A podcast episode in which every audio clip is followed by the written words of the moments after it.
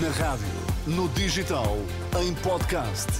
Música para sentir, informação para decidir.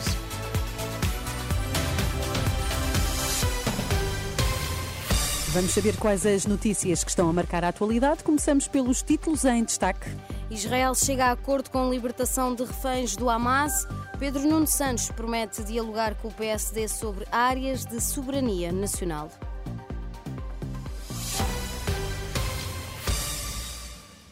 Israel aprova acordo de cessar-fogo com libertação de reféns do Hamas. O governo de Israel aprovou um acordo para um cessar-fogo que levará à libertação de 50 reféns do Hamas em troca da liberdade de 150 prisioneiros palestinianos.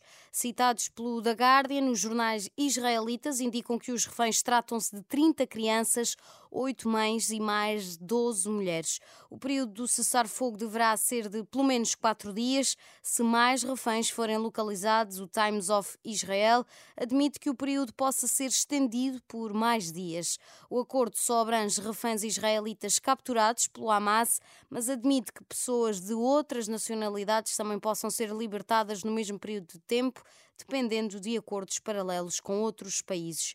Seis hospitais em Israel estão agora a preparar-se para receber os reféns e tratar qualquer problema que possa, que possa ter adquirido ao longo deste tempo em cativo. Se não houver oposição do Supremo Tribunal Israelita a este acordo, os primeiros reféns podem ser libertados já esta quinta-feira e já está no Egito. A bebê, com cidadania portuguesa que estava em Gaza, confirmou à Renascença, junto de fonte do Ministério dos Negócios Estrangeiros. A bebê, que perdeu os dois irmãos e a mãe num bombardeamento em Gaza, é filha de um palestiniano com nacionalidade portuguesa. O gabinete de João Gomes Cravinho confirma que a bebê foi retirada em segurança e que vai agora juntar-se ao pai que está em Portugal. Por cá, Pedro Nuno Santos promete dialogar com o PSD sobre áreas de soberania nacional e respeitar o acordo com os sociais-democratas para a escolha da localização do novo aeroporto.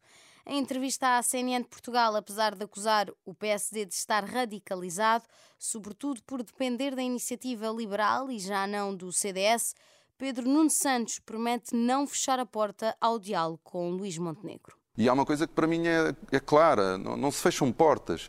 O, o diálogo ao, ao, centro e o diálogo à direita é fundamental também. Então há, há, áreas fundamentais da, da, vida pública e do Estado português, nomeadamente áreas de soberania e de política externa, sobre as quais há posições estabilizadas em Portugal há décadas, que devem, obviamente, ser trabalhadas e, quando alteradas, ser sempre uh, em diálogo com o maior partido, de, nomeadamente centro-direita.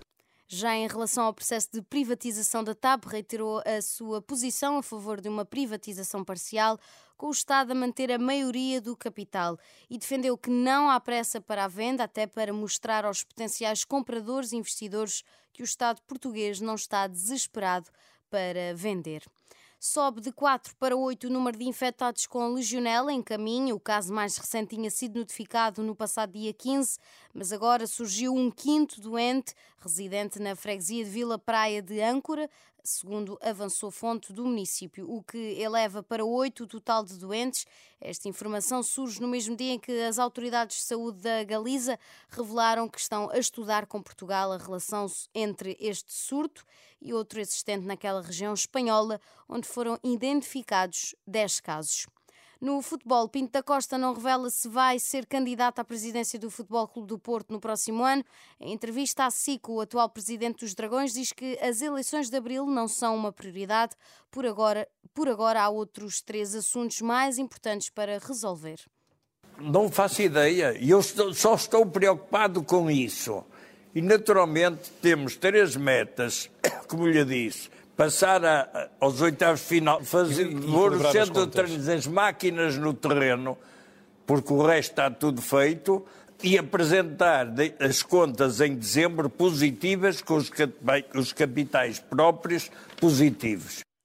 Pinto da Costa, em entrevista à SIC sobre os incidentes e confrontos na Assembleia Geral do último dia 13 de novembro, Pinto da Costa assume que foi uma noite má para o clube, mas preferia que os incidentes tivessem ficado entre quatro paredes.